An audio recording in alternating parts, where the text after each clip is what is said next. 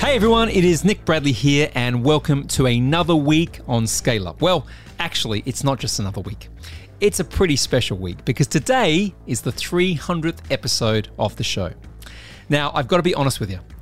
I sometimes look back on the last few years, the journey that I've been on, and I pinch myself because I never would have imagined back in the day, back in the very beginning, that I would have got to 300 episodes. And the reason for that is I just didn't know what I was doing. I remember I remember getting in front of a microphone, not knowing how to turn the thing on. If you listen to some of those early episodes, it sounds like I'm underwater. Hopefully, I've got better over time. But you know what? If I think back over 300 episodes, I've had the privilege of having some amazing conversations, interviewing some world experts on various topics. I've built businesses, I've created friendships, I've built networks around the world where I know lots more people. But most importantly, most importantly, is I've had this amazing platform called podcasting to be able to share my experience, share my message, and to help people.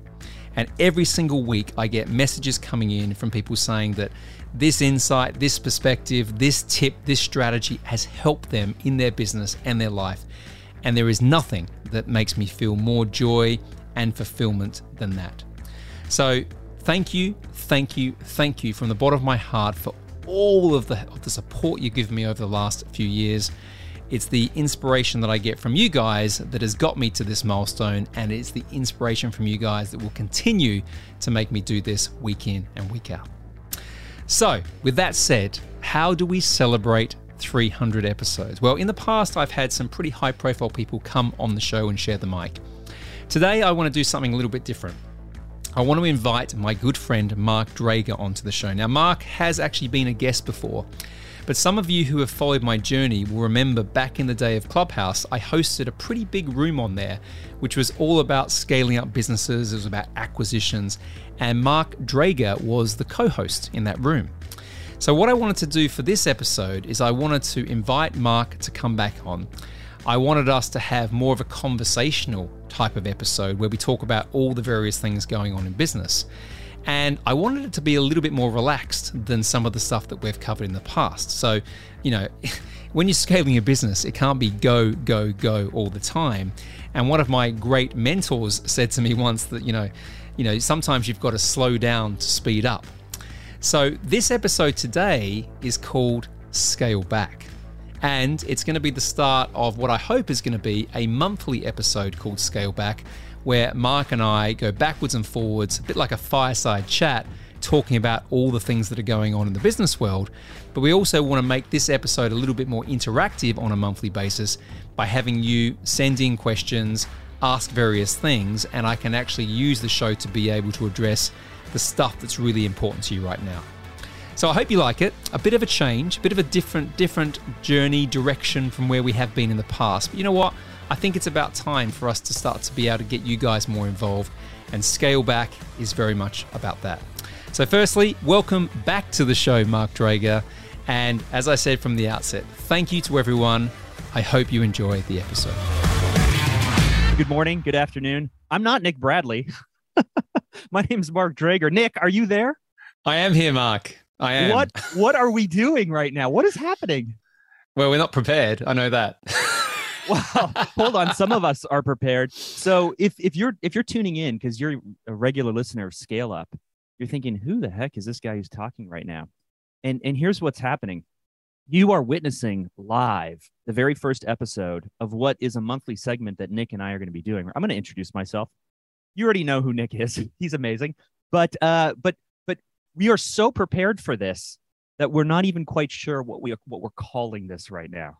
That's what so, I mean. That's what I. That's why I say we're not prepared. We're just having some fun, right? So people, this is this is the episode, right? That the people. Okay, you're prepared. This on, is got, the episode. I got a run sheet. I got a run oh, sheet. I got dude. potential names for this thing. I am. This, this so is this is go. the gym episode. This is the this is the episode per month when someone's going for their long run or they're like thinking, I just want to kind of hear hear some interesting but useful stuff. The two guys bantering away about what's going on in the world of business, entrepreneurship, mindset, growth, health that's what this is. There you go. So uh, I'll just quickly introduce myself. I was I was lucky enough to actually be on a on, on Scale Up uh, about a year ago now. It was an episode called "Why We Do Hard Things," And Nick, it's because you flew. Uh, you did you did this epic trip. Do, your listeners know about? Oh God, I reckon travel? they're bored of the epic trip. But let's let's let's assume there's some new listeners, Mark, and they haven't heard of the epic trip. Yeah, so you decided uh, to go to America via the rest of the world. It was a world tour. I thought that Yeah. you know there was years ago you used to be able to buy those round the world trips, like you could buy a flight and they were super cheap. I kind of thought it might be like that. Yeah, but it wasn't. It was But nothing at, like that. At one point, you stopped in my hometown of Toronto, Canada, and you spent the day with me and my wife. And while we were together, we recorded an episode, which was a ton of fun. But for those who don't know me, uh, I am I'm, I'm Mark Drager, and I'm a brand and positioning expert. I'm also a podcaster and storyteller. Uh, I have a podcast called We Do Hard Things, and I had Nick on in March of 20. Was that 2020? God, you are prepared, man. You even you've No, even I'm got the, off the top got my the head. time frame. I'm going off the top of my head. It was March of 2020 because I think that's when Clubhouse blew up, wasn't it? Or was it 2021? Maybe it was I, 2021. I think it was when we were locked away. So 2020 was definitely when we, we couldn't do anything anymore Yeah. for about Yeah, a year and a half. So it was actually March of 21. I had you on my podcast because we met on Clubhouse. Uh, you know, I'm I'm an entrepreneur. I've run I've run a marketing and branding agency and a creative agency for 16 years. You, of course, are like you blew my mind when I first met you because not only did I approach business uh, as like an owner operator, like like this is my my purpose, this is my meaning, my team is my team, like so like mission driven owner operator, not at all introduced to the way that like hey a business could just be an asset hey there could be visionaries and integrators hey hey there you know like you could own multiple businesses you could acquire businesses for rapid growth like like when i got introduced to you you like melted my mind It's called a paradigm shift, Mark. It's called like, you know, it's like I, I joke around about that whole matrix thing that's overused about red and blue pills. It's like when you see the world from a different angle, you never see it the same way again. I I could not believe how um, I knew that I was really entangled in my business. And I knew that I had this feeling, and I used to watch, and I said to people even that, hey, you know, for every one of my staff members, what they're doing right now in my company is is a step on their career path. But for me, this business is a shackle around my Well, ankle. you know, but both of those things have their benefits. Most of those things, both of those things have their benefits, Mark. You know, certainly the first one, maybe the second one, you need to, you know, reevaluate. But j- just for context for everyone listening, so a lot of people who listen to the show first became aware of the stuff that I was doing from Clubhouse too, right? You know, because that I was on there for, forever. Literally for two years, and uh, Mark and I ran a room. Uh, it was on it Wednesdays, wasn't it? Every Wednesday we did it. It was like early for you, sort of afternoon for me. Ran it for two or three hours, and it was all about business growth and business scale up. And we had some pretty big numbers in those rooms. We got into the few few hundreds in there. Um, you know, when particularly when Grant Cardone would pop in now and then. Um, so you might have heard of Mark Drager's um, nice dulcet tone voice before if you tuned in to Clubhouse a couple of years ago. Well, uh, and the reason why I go back to this part of the story, just, I mean, I don't know if anyone listening even cares about this, but it, it means something to me. Probably not. They don't. But does, listen, doesn't, this is the point of this: is we are going to. We are. Listen, before you start, let, let's let's set the scene. You are going to get a heap of value from this episode because we're going to cover some cool stuff. But this is the warm up. This is the warm up act. Yeah, but there was a time where, where, so you came on the podcast.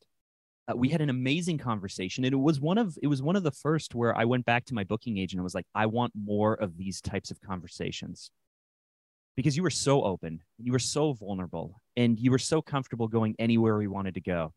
And I was like, there's something about this guy. And then we jumped on a call, and you gave me a lot of time, and you gave me a lot of advice. So very, very giving. And then I actually took, I I actually had to take what I considered bold action, which is I reached out to you and I pitched you on helping you run your room. I don't know if you remember this, but but I actually sent a note of. where I was like, "Hey Nick, you're amazing at this, but but and this is true for anyone who wants to be a podcaster, anyone who wants to be on stage, anyone who wants to to create an info business. It's very challenging to play both the part of the expert and the host." And the reason for that is because you just find yourself talking all the time, right? Like, like who are you in the audience's mind? And I was like, I pitched you on like saying like, hey, let me let me run your room for you, and then you can just be the dude who who knows everything, which is in fact who you are. And uh, you were like, you were like, oh, okay. And that yeah, I was pretty open like, to that. I was that pretty. felt like I- a huge ask for me. Like I was like, wow, Was it really? I was, me- mate. I was finding it difficult just to do everything in that room, right? Because, as I said, it, it got a bit of popularity just simply because of its consistency as well. And it was like when you're trying to run a room in Clubhouse, it's like you have to think firstly about what you're going to say when someone um, asks a question. You've got to make sure that you're you know all the the other people are on stage. There's kind of like these people who come up on stage and they share it with you and they're sort of experts in their niches. And you have to make sure they're sort of being heard and listened to and all that sort of stuff. And then you've got the audience right? And they're all putting their hand up you know virtually. And you've got to kind of have them in an order right? So it, it was tricky. It was a bit stressful at times when the rooms were busy. I can tell you that. The, the, the craziest room I ever had, as this quick note side, was uh, we were doing stuff with Les Brown, and it was like Oh, me yeah. and Les Brown and Evan Carmichael, and we would all do we would all do these like Thursday evening rooms. And there was one room where we had um we had uh at all times for three hours we had 800 people in the room, but they're trickling in and out. So we had tens of thousands of people come in and out. But at one point we had like a hundred people on the stage. and I'm it's getting crazy back isn't it channel stuff. Anyway, so those are the old days. But I pitched Well, you on on saying like, "Hey Nick," and and that felt like bold action to me. You had something, right? Like you had a community, you had a room, you had a regular thing, and I'm just, I'm just some guy. This is the way I saw it. I'm just some guy coming in and saying like, "Hey, can I help you do your thing better?" But the obvious advantage for me was I wanted more exposure, I wanted more practice, I wanted to be a part of something, and uh, a few days later, after we tried it out, you sent me this note. I was out for a walk with my wife, and you sent me this note and you said, Hey, you're really good at this. And it was just that. It was just someone coming along. Uh, my friend, uh, I've, I've mentioned Evan already once. I've been friends with Evan Carmichael. Some people may know him. He's from YouTube. He has like 4 million subscribers. And uh, I've known him for 15 or 16 years. I shot his very first YouTube video for him ever. And at a certain point, maybe six or seven years ago, he had one of these moments too, where he's like, Hey, you're really good at this. And so for me, at any point where I take kind of a bold action and then and then later someone comes along and is just nice enough, and maybe now I'm teaching everyone how to manipulate me. But but but anyone who just kind of on a random Tuesday afternoon or something, and I get a text and they're like, Hey, I've noticed something about you, and this is something you need to lean into. That means so much to me. And so from from that moment onward, like seriously, Nick, anything you ever asked for, I was like, I was like, I am like a loyal guy. But well, here you are. Here you are. here. You're, you're here. You're here on this kind of this this monthly episode of um of Scale Up now.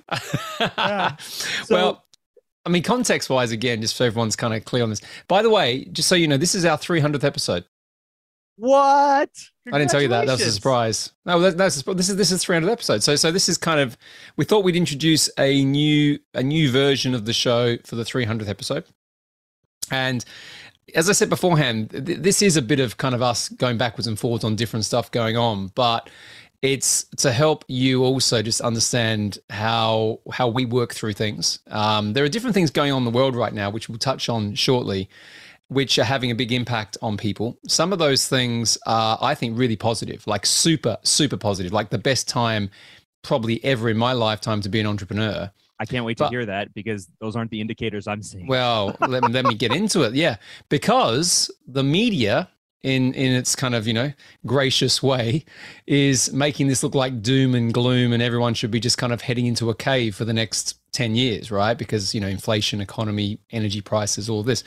So I think you know you've got to be able to look at those two things and play your own lane in that. And I can tell you which lane I'm playing, and yeah, more than happy to unpack why I'm thinking like that um, on this um, on this episode today. Well, uh, we're going to get into the content. So, as as Nick mentioned, the the goal of these types of conversations is for us to have a bit of a more kind of behind the scenes talk. But we're going to focus on business, business growth, uh, business strategies. We're going to talk about entrepreneurship, the, the the the challenges, and more and more, I've come to realize that entrepreneurship and and what draws me to it, and I think you, Nick, and and others, is the fact that for those of us who want to continually improve, who want to continually grow, who want to continually challenge ourselves. Entrepreneurship is the vehicle for that more than anything else. It's Oh yeah.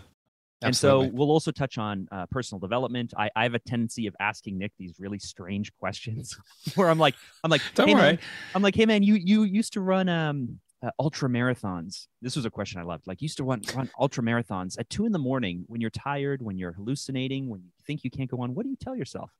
And, and you told yeah, me that you would answer. ask me that, and I would tell you. And it was like really simple because I, you know, there's not much you think it. about. Like, but um, two weeks ago, I asked, I texted you another random question. I don't remember. That was really weird.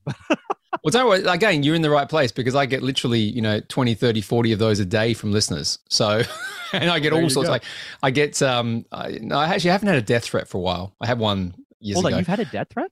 well, I had someone send me a, um, a message once saying, I hope you die by drinking the devil's urine. Okay. It's true, it's true know- I don't know what to make of that. Yeah, I don't. Well, the, the, well, I can tell you what it is. Like sometimes, sometimes people ask me, you know, should I have a personal brand? Right? Should I have a personal brand? And my answer to that is not everyone should have a personal brand. not everyone should have one. I think. I think depending on the business you're in, what your goals are, how comfortable you are being out there and having things that you stand for and against. Because you can't be in the middle, right? If you're grey, if you're the, the vanilla this is- person, this is what hurts me because I'm I'm Canadian and, and I don't ever want to offend anyone ever for Wow. anything. And more and more people are like, Mark, you, you got to take a stand. And it's You like, do, you do. But but the, prob- the problem with taking a stand, which is also the um, the great thing about off. it, you piss people off, and you get some crazy dude in. I don't know where he was from. It was it was it was some. It was in America. I was- is I will say it was American, term, I guess, and right? It was kind of like a, an overly religious thing. I don't know. Maybe I said something weird on a show once. Like I don't know. I mean, I'm, I'm certainly not like every second word is an f word or anything. Yeah. But um, anyway, yes, I got that, and then but then I- you know the other side of the coin is I'll get people who who say, "Listen, I've I've listened to every single episode of your show," and they'll they'll go back and they'll kind of quote things that I'm like, I was half asleep when I recorded that. Shit. Oh, and- don't, don't admit that. No, well, because like you know, there was a point in time where I was doing this when the kids were asleep at like two in the morning. Like I, I'd do a run, and I'd come back and record an episode. Right? Well, that okay, was that so- was the early days. So at the end of this ep- at the end of this episode, I want us to name what this is, and I have two suggestions for you. Okay, good Uh, idea. I will let you decide. This is this is your uh, you're, you're the captain of this ship, um, or you can choose to throw it out to the audience if you want. But here are the two pitches I have, and then I'll, I'll Okay, let me know. Let, what you us we're going to put them out there now, and then we'll make a decision Yeah. at the end. Okay, good. Okay. So pitch number one, this is a bit of a weird one, is uh, down at the bar. Now, why did I come up with that? Why Let's say down at the pub. The pub's more of an English and Australian thing. and and it could be, except for I've had the privilege of uh, meeting you in person a few times. Uh, we we've spent time in Tampa and Orlando together. Uh, we've gone to conferences together, and and for everyone who's listening, Nick is a master, a master of connecting with people. Like I've watched you, and and you'll come over to me and you'll be like, "Hey man, I, you know, I'm I'm an introvert as well, or you know, this is hard for me as well." And then you'll just like breeze in from conversation to conversation. I say that to make you feel better, Mark. I say that to make Yeah, you feel like you know. Let's, let's be. I'll be honest, right? yeah, yeah, you'll be honest. But but here was the, here's the greatest thing. When when we were together a few weeks ago and we actually talked and we came up with the idea for this very thing, almost every time you'd like, "Eh, I got to go do X, Y, Z. I'll meet you down at the bar. I'll meet you down at the bar. And and we not only met down at the bar uh, in in Orlando, then we went to a totally different city. Separate. Like I went to Tampa for a conference, you went to Tampa to watch a football game, and then you drove to the hotel we were having the event at, and you're like, "Hey, I'll meet you down at the bar." So, so I it's feel like- subconscious. It's subconscious, mate. It's it's like it's the Australian kind of culture of drinking and meeting and socializing in places that serve alcohol, which is obviously ingrained in my brain, right? yeah. Well, but so I feel like that this is this is the same type of conversation we would have down at the bar, while you should be networking and I should be networking, but instead we just hang out and talk. So Yeah, that's true. that's okay. All right. That's a good one. I like that. I like the I like the um, explanation for it too. That makes a lot of sense. Well, thank you. I, I I do overthink things. Uh, and the second one, which is which which is uh, maybe a little more on brand, is this is scale up, right? This is scale up your business. This is scale up with Nick Bradley. But what you and I are doing maybe is is a little bit more behind the scenes. So what about scale back? We could. we Oh, I like this a scale that. I like that better. I like that better. Not not that I, I'm not that I'm against the bar one because you're right. That's more of an in joke between you and I. Um, yeah, because this this is a little bit of of kind of looking around at where we're at, right? You know, so it is. We're not trying to necessarily push boundaries on And this we're not going to jazz this up or anything. I mean, like, I was No. before I was getting in the mood. I was I had some music playing, and then I was like, nah, let's, this is yeah, so maybe this is just a scale back oh, episode. Oh, I quite like that. And as I said, I, would like I'd like this episode to be the one that people kind of just chill out a bit to, right? So this might be the one they go for a walk on a Sunday and kind of just, you know, maybe they're planning their week, right? And they're thinking, hey, you know, maybe there's some perspectives that can help me shape what I'm trying to do. It's that sort of thing. I'm not. We're not trying to hit it out of the park on this episode, even though I'm sure there'll be some nuggets that people will take away. Maybe even like the personal brand thing I just said. What, what do you mean I don't need a personal brand? Everyone's telling me I need a personal brand. Oh my god. Well, maybe not. Maybe you need to hang out with someone who's got a personal brand, and then all of your goals will be achieved. I'll let that hang there for a second. So, so do you want to wait till the end of the episode, or like the typical um, leader, uh, visionary, and entrepreneur that you are? Do you just want to go from your gut because you've already said, "Oh, I like." I like scale back. Let's do that. Let's do that. that. and if we put it out to the audience, I'll get someone else trying to, you know, kill the me. Devil's from, from, urine. Uh, let's not go there again. That was weird. I didn't tell my wife that. Mind you, she'll probably hear this now. Does she listen to your stuff? Does your wife my wife does not no, listen to a single stitch no. of anything that I do. And I'm glad. I'm glad that they don't. I have this I have this um this kind of game I play, right? So we're all in the car, right? We've got Spotify or whatever else. And um, the kids are playing like Blackpink or whatever they're into, like you know, crazy Ooh. Korean pop music. And um, and I will just put on my podcast. I'll say, "Oh, th- let's have a listen to this," right? And I'll put on an interview, and like the girls just go mental. I get so much grief. Oh, damn! It's so sad. Ugh. I uh, what? I, I have I have. You, speaking of Blackpink, I know you're you're taking your kids to London uh, to go see the Blackpink concert. We we connected on this as well because I couldn't get tickets for my local concert, so my daughter and I in two weeks are flying to Atlanta for a few days to go see a concert. But um, I have four kids. My oldest is 16, my youngest is eight, and um, and whenever they happen to be like, "Oh, I saw your Instagram thing," I was like, oh no, what did I say? Um, if people come up to me at the gym and they're like, oh, I was listening to the podcast, I think, oh gosh, what did I say? because, I know, I get that at school. Like, I get it in the school pickup. This this guy, oh, if you could, I was listening to your podcast. I was like, oh, okay, great, this is good. At the school pickup. do you ever right. that bother you? Like, I I do not mind no. all of you listening right now. I love it. Like seriously, like I I hope it helps. I hope we can have fun. I hope we can become friends but people in real life who come up to me, I like I'm I I have a tendency of saying things like very openly, very vulnerably, with a lot of confidence that later I'm like, ooh, uh, I I don't know if I want real people. I don't know. I, listen, I don't. You can't. Again, back to the whole personal branding point. You can't have a platform like this, right? Be a YouTube channel and worry about stuff like that. You just can't. Yeah. Because because all, all of the time you're thinking, oh, well, it was only for those people to hear it, right? Not yeah. for these people, but it's an open source, right? Anyone can you get access to it. I had um do you know Kelly Carlin? Kelly Carlin is uh is George Carlin, the comedian's daughter. No, I don't know. So do you know George Carlin? He's like one of the he's like on the Mount Rushmore of he's like with Richard Pryor. He's like he's like one of the original I know Richard comedians. Pryor and I know those guys, but no. well, I had a, I had her on the podcast yesterday and I was talking to her about um about just the courage it takes to to actually be a comedian and to actually be a leader and to actually say these things. And um and it's remarkable to me because because every time that you take a bolder step forward uh, whether this is in business or whether this is in your own growth or whether it's finances or taking a stand on something you're you're, you're kind of uh, choosing to separate yourself from the pack because you're gonna you're gonna alienate yourself to your point from a certain yeah. group of people. And so um, we're going to get into some of the topics that are happening. We're going to talk about planning for 2023 um, we're going to talk about uh, business trends and and some marketing things but um, would you say over the last year you've gotten more comfortable at this, or or Ooh, what's a good question? Described yourself as a chippy guy. Um, Have you always uh, been that way? um, the podcast has now been going for what are we now three and a half years, coming up to four years in the beginning of um, 23.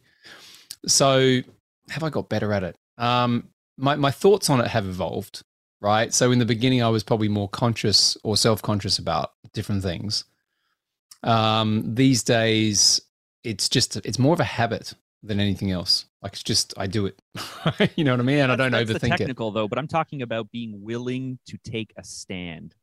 Oh, willing to to to make a claim. Like for example, I'm a very I'm, I'm a very progressive guy, um, and I found myself uh, a little while ago in a group of really conservative people, I fit right in, right? As long as I'm not talking about my progressive views.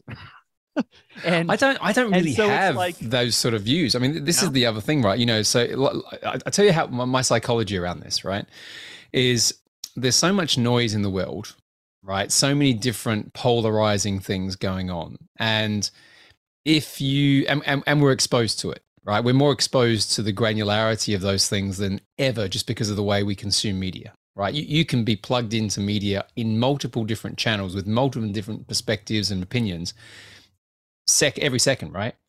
So my approach to that is just not to not to plug in. I, I just I just don't plug into it. Now some people say they don't um, they don't read or listen to the news, whatever. Watch the news. You know, I, I haven't done that for years. Like certainly a lot longer than when I've had the podcast. But these days, if something big's happening, I ask the question you know is, is is my is my opinion here going to help what i'm trying to achieve and what i'm trying to help others to achieve? Or is it just going to distract me and pull me into a direction where i just i haven't got enough time to do some of the things i want to do right now? So why why do i want to play that game? Right? That's that's how i approach it. So so in terms of do i have an opinion on things? Yeah i do if if they are kind of affecting the stuff that i'm interested in if it's not then i just don't play with it and you hate drama as well, though, right? Yeah, I, I, I don't. I think I think drama is used as a way weapon? of. Well, it can be a weapon, but it can also be um, a form of procrastination. Right? People people get sucked into stuff that affects them emotionally, which stops them doing the things that they really should be doing or want to be doing to create the life they want. Hmm. I finally got around this year to reading the book uh, by Mark Manson, uh, "The Subtle Art of Not Giving." Uh, Oh yeah, I don't know if we swear on this podcast or not. Do you swear? yeah. We can swear a little bit. I don't. I don't. I make sure it's not every word like some podcasts, Okay. but yeah, exactly. Yeah, the subtle art of not giving a fuck is the is the book, isn't it? Yeah, and I, I bought it a few years ago, and I just wasn't ready at the time, I don't think, to listen to it, which in itself was interesting to me when I reflect back on it, because it was just like the first few chapters it just felt too like it's like f this and f that, and it felt like it felt like a shtick. And then um, this year, I decided to in the, in the spring, I decided to reread it, and um, I think one of the biggest takeaways there were a lot for me, but the biggest takeaway was like, hey, maybe this is the whole premise. There are only so many f's you can give about things make sure that you apply those F's to the things that matter most to you. Yeah. Most people give an F about all the things that don't matter because then it makes them feel busy, as you mentioned, right? Like Well, that's like, it. it's- it's That's like it. You know what? That's feel interesting. Yeah, like 'cause- you're busy. It makes you feel like you're doing something important. But frankly, you only have like if you only have 10 F cards to give today to something, make sure that you're giving, giving an F about the things that matter most. Yeah, I mean that reminds me. Actually, I'm just going to pull something up here that I um I sent a couple of days ago. Let me see if I've got it here. Because I actually, I mean, I read that book a long time ago um, when I was kind of, I think, moving more into my sort of entrepreneurial It's- world. It's worth a reread because there's actually a lot to it. And there was actually a part in the middle of the book that hurt my heart so much I had to stop. I had to stop listening to it because it just hit too close to home. Well, that, that, I mean, that, but that's a great book, though, isn't it? I mean, I, I believe, you know, I, I read a lot, um, and some things connect with me because they're a message that I need to hear at a certain time. But something like you just said then, which I think is an interesting distinction, is probably what I said to you has come from that book and other books. Like I've definitely my, my thoughts around that idea of, you know, connecting with things that that you know matter versus not, et cetera, et cetera, has come from uh, from different experiences. But I had something a couple of weeks ago. I'm going to try and find it here because it was really powerful. It was so powerful notes. that you remember it. No, I could, I could, I can, no, I do. I can remember it. I can remember, it, but I want to, I want to kind of almost read it because it was. Am I allowed? Am I allowed to, to poke fun at you on your own podcast or no? Oh yeah, of course you can. It doesn't. It's like what, what what's the saying? Water off a duck's back, mate. I don't let things like that affect me. All right, so where is it? Here it is. Okay, got it. okay, ready for this one? Really, really, sim- really simple, really simple thing that will change your life. Right? Ready for it? Okay. Do what you say you're going to do when you say you're going to do it, without exception. What what you just said Boom. is one of That's the it. hardest things for us to do. Well, us or you? I was gonna say me, and then every time I say me, because I've told you this many times, you always respond with, "Oh, "It's it's all of us, mate." That's like literally a quote. You say, "What's it's all of us?" And I go, "Well, what about this, John? It's all of us. We all face that. What about this?" Uh, I remember when when I first met Evan Carmichael, I joined his mastermind group. And it was about two or three years in. So maybe this is like 2009, 2010. And every month we were supposed to set goals. And I set a goal. And he really pushed me on it. He said, Mark, are you going to do this? And I said, it's a guarantee. and then I got really busy and I forgot. Whoa. And so I came back the very next month to the meeting and I looked over my goals and I was like, oh shit. I it's not that I didn't want to or didn't intend to. I like I I just actually forgot. And he goes, so that is a Mark Drager guarantee. And he never let it go. God. He never let it go. Month after month. We were in this we were in the mastermind Mm. group for 13 years together.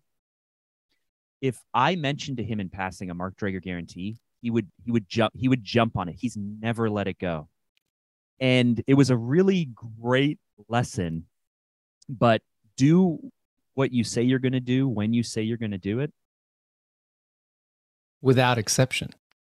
I know, but it's just like but here's the thing and, and maybe this is a scalable issue maybe this is a visionary issue maybe this is something but if we're just talking about me and i'll just i'll just focus this on me so much of what i do um, happens in my head and then uh, i have to work really hard to get it to other people to actually make it happen and so sometimes i tell people hey we're going to do this or we're going to do that and i work really hard if it's for someone else i work i work really hard to make sure it happens but I am inconsistent and it bothers me. Like it's just, it just, I don't know. Well, I mean, you know, remember, remember, effective effective communication is not what you think you sa- said; it's what someone heard, right? So, Yeah. so sometimes, you know, the people the people I've been around that have been the best at getting stuff done, right? You know, maybe a, a frame of that that sort of quote I just said, are the ones that simplify stuff, right? So they don't they don't try and make it too complex for people or too confusing. And there's, there's a I'll give you an example of this. There's a guy that I used to work with. I won't say names, and he was a master at making something simple so bloody complex. In fact, he used it. He would never admit this, but we all saw it. He used it as a way of making him um, sound more intelligent. I do Or this. I do this yeah, all the time. lots of people do it. That's why I bring Tony it up. Robbins was the one who pointed it out. Not not to me. He wasn't like, "Hey, Mark, you do this." he, you know, he was at Unleash the Power Within, and he talked about the fact that we use complexity to make ourselves feel smarter. We And do like, to make ourselves feel "Oh, better. No. No, it's a, it's a it's a real big thing. I mean, this is an important point for people to listen to. Like, um, this particular individual, like he would write a, a post on LinkedIn, for example, right? So he was, you know, doing some stuff on that, and it was a beautifully written post. And I said to him one day, I said, I said, dude, I have no idea what you just said. I have Yeah. no idea what those words are. Like they were big, long, beautiful, glorious words, and he and he thought that was a good post. And I'm like, if you're trying to grow a business or you're trying to do whatever he was trying to do on that particular thing, you, no one's going to understand you, let alone want to even hang out with you. You might get some intellectual who wants to kind of say, "Oh, that was a good post. I love that post," but that person probably hasn't got a business either. Yeah, super heady, super heady stuff. Um, it's it's so funny because frankly, uh, at at our at our brand strategy agency and the work that I've done, what I'm best at is taking super complex ideas from others and simplifying it to the point where at least I can understand it. And if I can understand it and explain it to someone else, then I know I've I've made it in super simple terms. And There yet with my own stuff, it's like impossible. Uh, and so I've just continually worked, especially over the last, I would say, year. I have tried to focus really, really hard on making things as simple and clear as possible There you go. So everyone Not- underline that. not going to the not going to the thesaurus not trying to pick all of these amazing adjectives not trying to um, you know go like okay we, we want to communicate three points so how do we stitch all three points into a single sentence? Where then when you read it and you're like "Is that what does that even mean? Right? So like just make things as basic as possible. Just this weekend i was thinking about one of our products and, and this was the email i sent to myself if people want a house, my family builds homes. Right. I, I grew up in a construction family. They build homes. Yeah.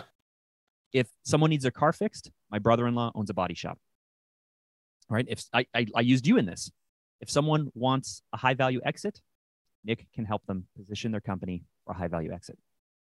Uh, we have a common friend, Anthony Trucks. If someone Yeah. wants an amazing speaker, they hire Anthony Trucks. And then I said, if someone wants blank, they go to Mark. What what the fuck does Mark do?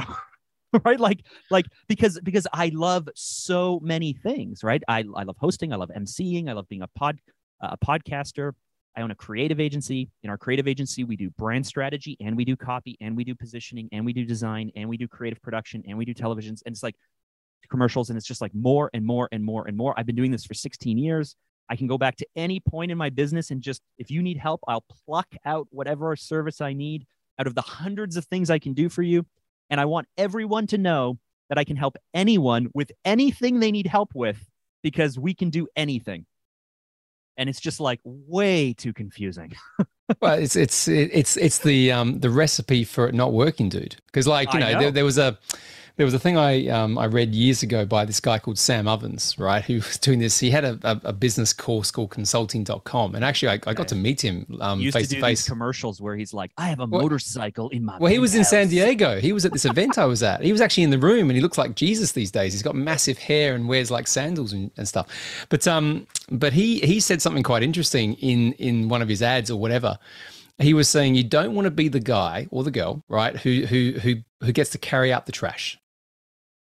And his point was there are so many people out there, particularly in the service industry, right, where they have a service they're providing, but it's so unclear or there's too much that they offer or they're too needy, so they need the work. All of these things are bad, right? And you become the person who just does anything that your client wants because it's not focused enough. And so it's like, imagine, imagine how pitiful it is that you, you, you, you, you want the work so badly that you'll, you'll take out the trash for your client. I've, I've, I've done that. no, I, I, oh my God. No, like, like, like oh, when you're telling the story, I'm thinking about the fact that I went to uh, Ed Mylett's book launch. And maybe you'll forgive me for this, but I went to Ed Mylett's book launch. You carried out the trash. Them, to help them run the place uh, to help them run the event uh, behind the scenes. And so I got to hang out with Ed Mylett and Marie Forleo and Dean Graziosi and uh, Jim Kwik was there and Jenna Kutcher. Like so, so I got to spend two days with them. But I wasn't I wasn't there to MC. I wasn't there to run the event. I was there to help. I got Ed his coffee. I vacuumed the red carpet.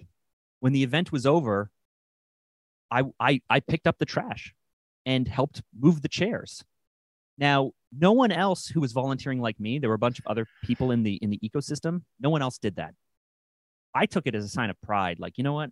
I'm here to work. I'm here to give value. I'm going to go ahead and do that. Like a volunteer. Like I was at a church or something, right? Like you know, you roll. It depends on you. It depends, it depends on why you're there, right? I mean, if you're there, if you're there to, I, I mean, the just, other thing, just to give value and give back. But but I've mm. also I've also like we had the attorney general. We did this commercial shoot, and maybe this is why it's like I don't know, maybe I'm successful because I'm willing to do this, or maybe it's like I wasn't able to scale past a certain point because I'm still willing to do this. But we had the attorney general on camera and he was chewing gum. And we were about to roll camera. And I held out my hand and I said, I need your gum. And he he had no he had no um, napkin or anything. And and I said, just just give me your gum. I don't care. And he's like, ah, man, I'm not I'm not gonna just take this out of my mouth. And I was like, literally, we need to roll camera. Everyone's waiting on you just give me your gun. And he like spit it into my hand. I'm cool with that, right? Like it does not bother me at all. But but your Sam Oven story tells me also uh, that, that well, listen, everything and maybe okay, in the, me. no, in the art of um in the art of persuasion, let's call it that, or the um or framing, right? Like, you know, everyone everyone has a hierarchy or a frame. It just depends where you want to sit on the hierarchy. Like, you know, um, people there's there's a difference between service, right? You know, being um, open to do things versus doing stuff that produces your power frame, right? Like because otherwise you don't you become known as that person. You're the person who just kind of turns up and does stuff, right? and there's and that's you know I remember um, there's a guy called Myron Golden who wrote a really interesting book. Um, which I got at one of these events I was at, and he talks about the hierarchies of value, right? And the lowest level of value is the person who just does everything, right? Like the person who turns up and implements or executes, as opposed to the person who comes up with the idea, it's the lowest level of value. So if you're positioned in that way, you think it's probably helpful, right? And you're serving, but another person might see it as that's low value. So it depends yep. on what your goal is. Yep. Yeah. Yeah. And this and this comes back to another thing that you introduced me to. Uh, you you introduced me to um, you know, Dan Sullivan at Strategic Coach and Yep. and Ben Hardy wrote a great book, uh, you know, Who Not How.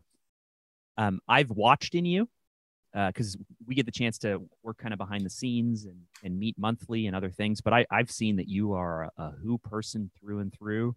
I'm a how person through and through. And it's just like um, the more that I can, the more that I can expand into what what what you do will strengthen me. And I think the more that you can expand into my approach, I think strengthens as well. But I want to shift gears a little bit if you're cool with that. I want to Yeah, we should. Let's get into. We've been rambling on. We should get into. I was just thinking we need to get into um, into that, but I just want to finish off this point around the levels of value because I think it's a useful thing for people to understand. So the lowest level of value, according to the stuff that I was reading from Myron, is implementation. So kind Yep, of just I do a the- lot of that. So just the doing. And the picture that he's got here in this book is a person holding a a janitor's kind of um, bucket with this with a with a mop. That's that's implementation.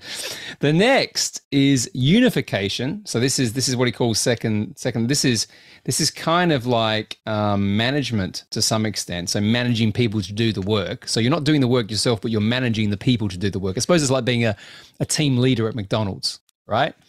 Then the third level is communication. So your ability to communicate something, right? So speaking is one of those things, like we're doing here. But the fourth level, where a lot of the value is, and certainly where a lot of money is in imagination, which is ideas. So coming up with concepts, you know, innovating. So I just thought I'd share that with people because it's quite an interesting way of thinking about where you may sit. If you want to earn more money in your business, for example, and this is why the big Steve Jobs and the Musks and those have, you know, billionaire status is because they are creating and solving bigger problems. So there you go. And would you say that the the the thing that moves you up that value ladder would be uh, experience, confidence, and trust? I mean, I'm trying to think what would keep someone from moving up one level. And for me, it's like Confidence just- is definitely one. uh, But it's- confidence it's- and it's- trust are the things that would. Well, it's the mi- it's higher minds- you move up, the more you have to rely on on others. It's mindset and network. I mean, you know, I love it. I mean, I like, go, like you know, I go, is it is it these internal intrinsic values? Is it these limiting self beliefs? And you're like, it's your network. well, it's mindset as well. It's it's it comes back to, and I talk a lot about identity on scale up anyway. But it's like it's the vision you have of yourself, right? Which might be self actualized, so it might be kind of who you're becoming as opposed to who you are right now, and it's who you surround yourself with, right? You know, it, it's it's it is as simple as that in my mind. And from those things, you'll develop confidence, maybe trust in yourself, etc., etc. So, but anyway, I agree with you. Let's switch gears because yeah, I want to I want to talk about 2023 uh, Okay. uh, forecasting. So you mentioned uh, off the top that that really there's a lot of doom, there's a lot of gloom, right? We have in a hype, we have I don't know, so to say hyperinflation because that's an actual term, but we have we have inflation, we have increasing interest rates, we have uh, I saw yesterday a hundred percent prediction that 2023 will carry a recession with it. Uh, so the stock market's all over the place. I survived in my business 2008 9 barely barely barely. Um, i have been afraid of a recession through most of like 2012 to 2017 when all the indicators were like when's the recession coming? It happens every seven years. And then we had this pandemic and then now we have the aftermath of it. So how is it that you are hopeful and what are you seeing that the rest of us uh, are not seeing 'Cause- 'cause well, honestly it's like ooh 2023 might be a really tough year I, th- I think we can we can reverse this into the fo- into the planning piece I was talking about because we're seventy as we record this right. and Depending, you might listen to it at a different point. We're about seventy five days out of twenty twenty three, right? So, so I just want to say one point is a lot of people plan their twenty twenty three kind of at Christmas time, or in about february a week, or actually we don't. I don't- I'm not even going to entertain that idea, right? Oh, it's we're already two months in and now we're going to plan the year. Like you're not going to have a great year if you do that. But you know, the the cadence I always prescribe to is plan. Start planning the last quarter before the next quarter, right? So you should be thinking about your goals for next year now. Certainly, you've got time now if you start now. But um, to your point, right? So this is an overused kind of piece of data, but it's true if you actually go and research it.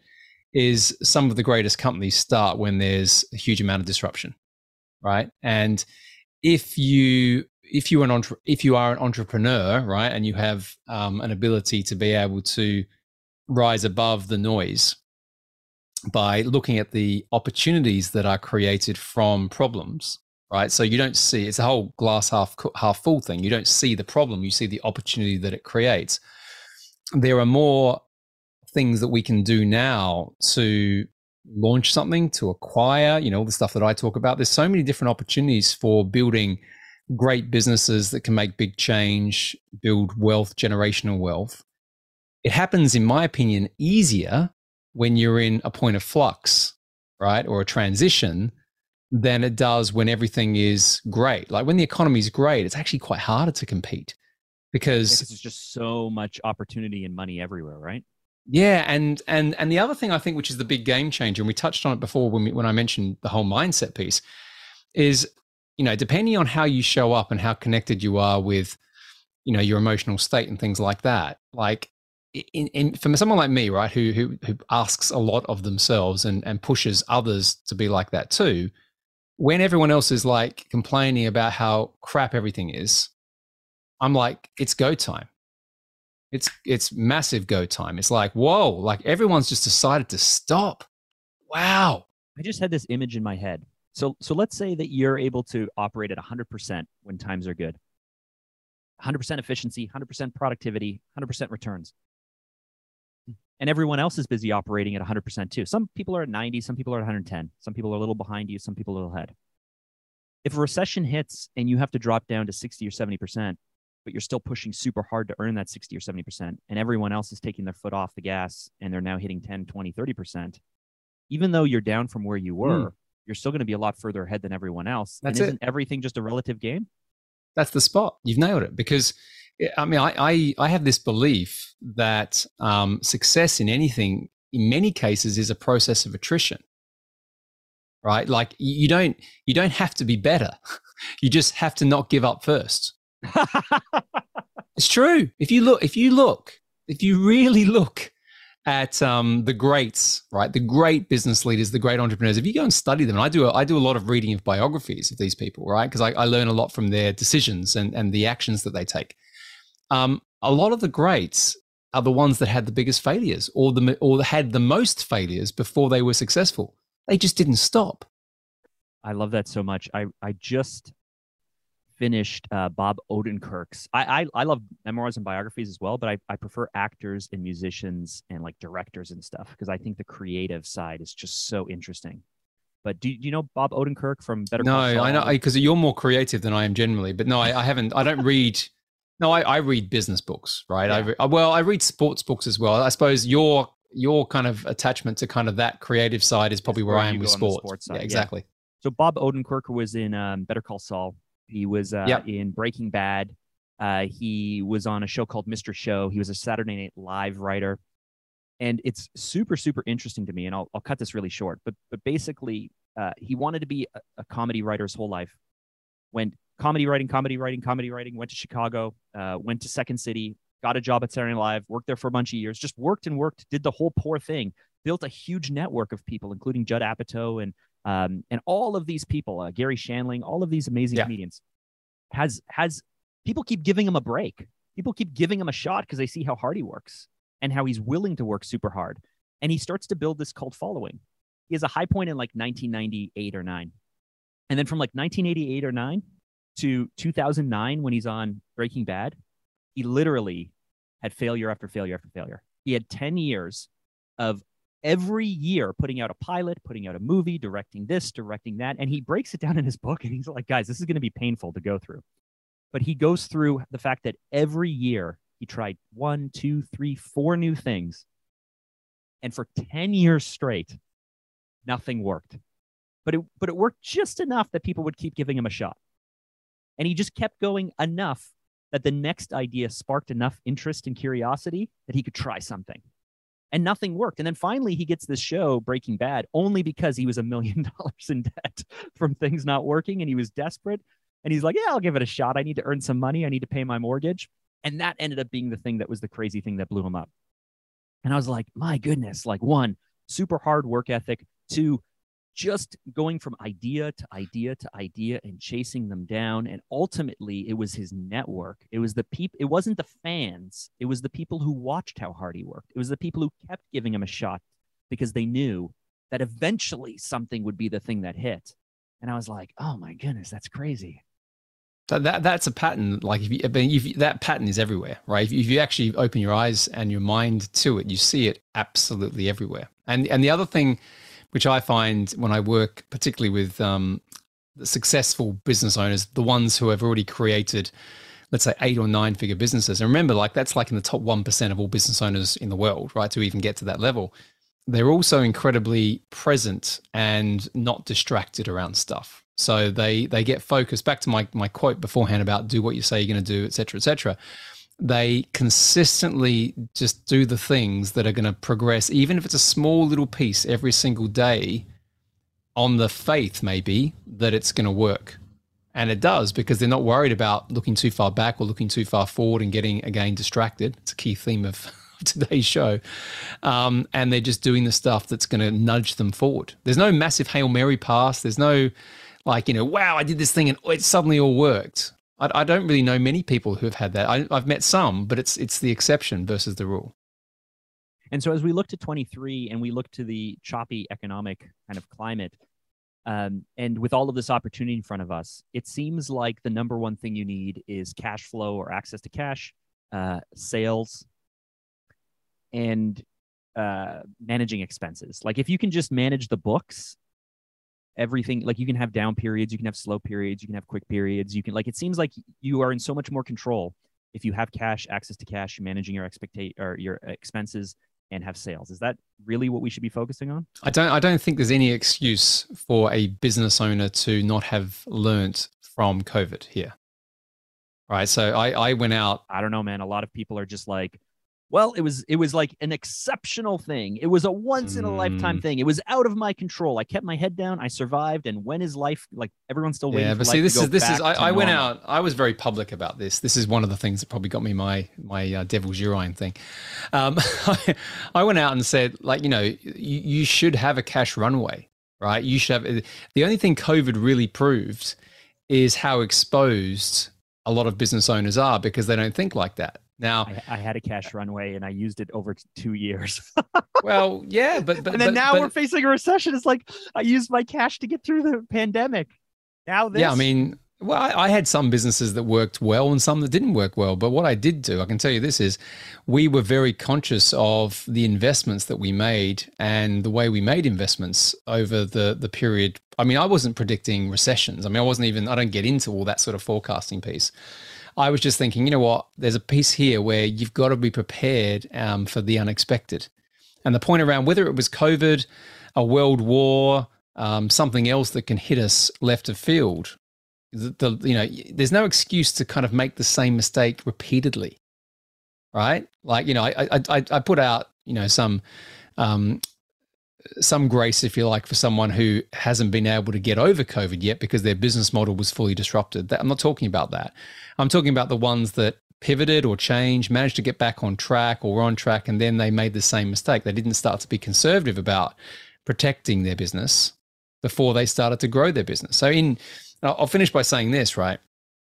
And I, a lot of my thinking experience comes from that private equity mindset, the stuff that I learned is that when you when you go in or you have a business or you buy a business, the first thing you've got to do is identify the value in the company.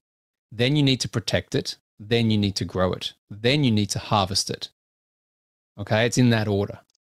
And a lot of people, they firstly don't know what the value is in their company. They have no idea how to protect it. They focus on growth, but they're building everything on a house of cards. And when they try and harvest it, they realize there's nothing there. Mm, I feel like we need a, a pause to let that sink in.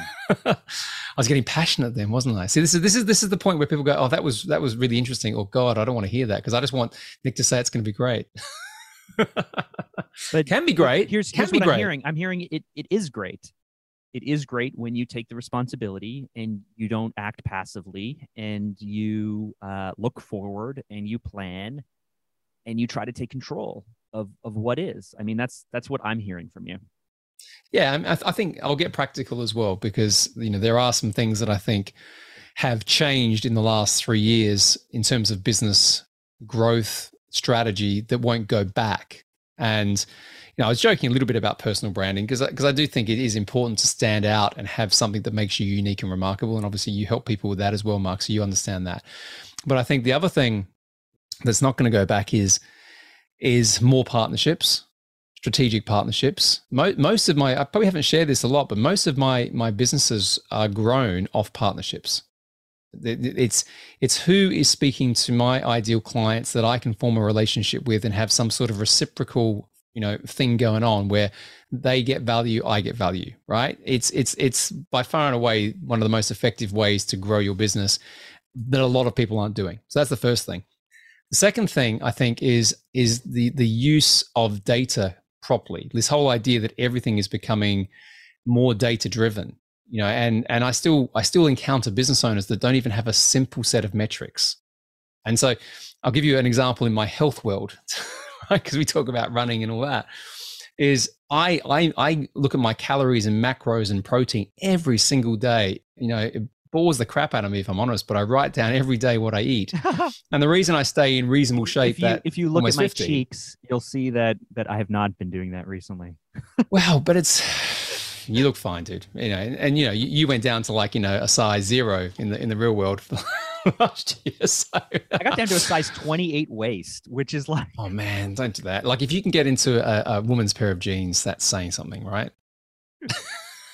I'm not. I'm not suggesting that I accidentally. My best, my best friend has done that before, and we all laughed at him. We thought it was funny. But the point I'm making here is like, you know, some of these things are kind of fundamentals, right? Like metrics. Know know your numbers, not just your profit and loss, but know the metrics that are going to drive, you know, what's important in your business, leads, whatever it is, right? Um, have more of a focus on strategic partnerships because when when things do get constricted or everyone feels like things are constricting, in other words, there's scarcity out there. The good thing to do then is it's a bit like imagine you're stuck out at sea and the big ship has sunk, right? Instead of you just floating around in the ocean, like thinking, oh, where's the next shark going to come and get me? You're better off to kind of pull everything together, maybe build a raft with some other people and kind of, you know, all kind of pull together to, to, to be able to survive that situation. Well, it's the same thing when the world constricts economically. Okay. So, so my view on that is you've got to have those things in place. If you try and do it by yourself when, when the rest of the world is doing what it's trying to do, which is trying to kind of, you know, make you stop or slow down, um, you know, you're going to get sucked into that vortex and you want to make sure that you're not. I, I really, I really love that. And, and that again, just to go full circle, because we're coming up to the end of the hour. One of the greatest things that you've taught me and just being around you and, and even listening to your content, but mostly just watching how you work. You've, you've taught me the power of network. You've taught me that, um, that it's okay not to have to own every single thing. And, and that's something as a startup entrepreneur myself, it's like I like my ideas better than your ideas. I like what I build better than what you build. I want to own it. I want to be at the top. And so just having um, a smaller piece of something where where um, we're collaborating, like where where it, it binds you together, and it's not always even about that. This is what's interesting about how you operate. It's not only always just about this opportunity or this venture or this partnership it's actually you you sometimes use that venture that partnership that opportunity as just a way to bind you to someone who's who's really great and cool for what might be next and also my own learning my own education. So so again this back to sort of maybe some hacks for people who are listening to this. And we, we touched on sleep at the beginning so we should talk about that. I mean we talked about it probably before we press record but yeah, we'll talk we about hacks. But um but you know, I, I think one of the number one, or certainly one of my number one productivity hacks, is getting into rooms with people who are just doing amazing things, like and doing things that are maybe on a bigger scale than what I'm doing. I mean, that that is like the productivity hack for me because it a does two things. It stops me seeing all the other stuff that's going on. Remember, I'm still human. I can still see things in the world which are you know I can be sucked into if I let myself be like that. But if but if I'm around other people who are who are kind of thinking more expansively, I then think more expansively. So I don't operate in the way that the masses are.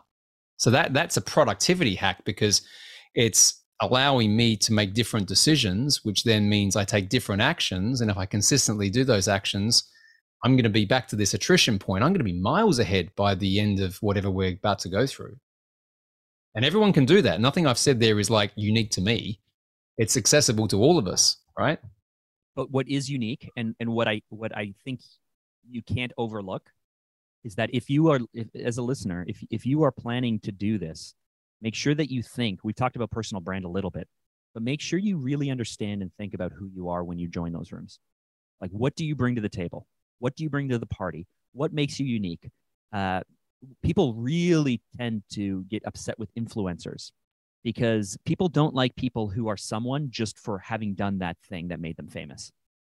People like people, especially in business, who have this like hidden background, who have done the work, who have been in the trenches, who, you know, and so Nick, you relying on your M&A background and all of your experiences and then your transition to wanting to help um, you know small and medium sized businesses whether that's seven figure or eight figure or even nine figure be able to go through this was all great from a scaling point of view. But it's really when you leaned into that one little niche that one little thing that you actually do better than anyone else that i've watched not only the people gravitate to you more when you go into these rooms but you had something and i was analyzing this all through the summer. Yeah interesting. Because i was in rooms you were in but frankly, I didn't work hard enough to really niche down to like, hey, we are going to not only be a branding strategy company, we not only have this amazing process, we not only do these other things, like we're going to focus specifically on like the positioning and the offer and making sure you show up at the right way in the right time, saying the right things, looking the right like, and even then it may not be valuable enough compared to like when you walk into the room and you say, Hey, I have all this experience, I've done all these things, but this is what I bring to the party. Yeah, that, and that was a journey. And again, for everyone listening, that was a journey. And people who have listened to me for the last three or four years will have seen that journey, right? And I'm happy to unpack it as well, you know, over time as we have these conversations. But, but I think the learning for me was, and, and everyone said this, right? Everyone says it, but until you really hear it, it doesn't make sense. Okay, and and I used to say and I still say this a lot, but I used to say at the very beginning when I started the, the podcast that focus is a superpower. It used to be one of my my sayings. Don't even know where I got it from. I think it was just something that I I connected with, and it's the same point. Like you can do a lot of different things from your experience. I can do a lot of different things from my experience. If I turn up, you know, to the market stall and put everything out there on on the table, it kind of gets lost right? Until until you until you can do one thing brilliantly that everyone understands and there's value to it and you just consistently talk about that thing everything else i've found certainly when you're in a certain sort of phase of startup to scale up everything else becomes more difficult until you get that until you understand that point. So so that that, that was that was scale back I like it. Scale I like back. It. You you you you've embraced the name. Welcome to another scale back episode. Well, it's, okay. So so so what's cool, right? Is like as I said beforehand, this is this is more of a of a, a kind of laid back version of the show where we can kind of go behind the scenes a little bit of everything that happens. Like I might go and teach on an episode, uh, some I don't know M and A strategy or some crazy you know how do you do evaluation with trigonometry thing right? And that's all great if someone wants to just take that away and use it, but sometimes it's the the how you got to that which is interesting. So this is almost what did we say? We said it's almost like a magazine, right? Magazine has different features, has different articles. You can flick in, you can dive into those different pieces. The purpose of this was really to kind of have that backwards and forwards so that I'm sure there's lots of things that people have learnt on this last hour, but it hasn't been formulaic, right? it's just been whatever comes out, comes out. There you go. So we're going to do this once a month. We're going to have more conversations each time. We'll be able to catch up. And uh, of course, what, what, do you what do you typically say? Like, make sure to subscribe. Smash oh no, no, I have my, have my, no, no, don't do that. Yeah, it's it's that's much. But what I will say is this: we are going to have themes, right? So we're going to have three to five themes. Some of those are going to be from stuff that's happening right now. So it could be about the economy. It could be like you know, if Elon Musk sold Tesla, we'd probably talk about that. How's that going to change the world? That'd be interesting for people. But if you have any ideas around themes that you'd like us to go backwards and forwards on, or maybe it's a big question that has stumped you in your business and you'd like some perspectives, send those through. You can reach out to myself or to Mark. Probably send something to me. So, Nick Bradley, I'm on LinkedIn, or you can go to my website, which is scaleupwithnickbradley.com, and just let us know what you would like to hear. So I'll wrap up as Mark's had to to run off, and this is the first episode of Scale Back. As I always say, be grateful, be brave, have faith, and show up. Bye for now.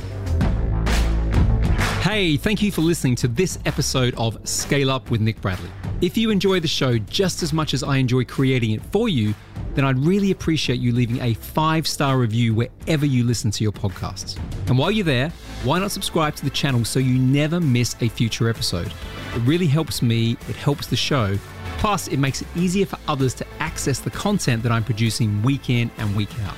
And finally, if you want more information about anything you heard in today's show, or to find out how you can get more help in scaling up your business and your life, click the link in the show notes now to learn about our coaching, mentoring, and mastermind programs. See you soon.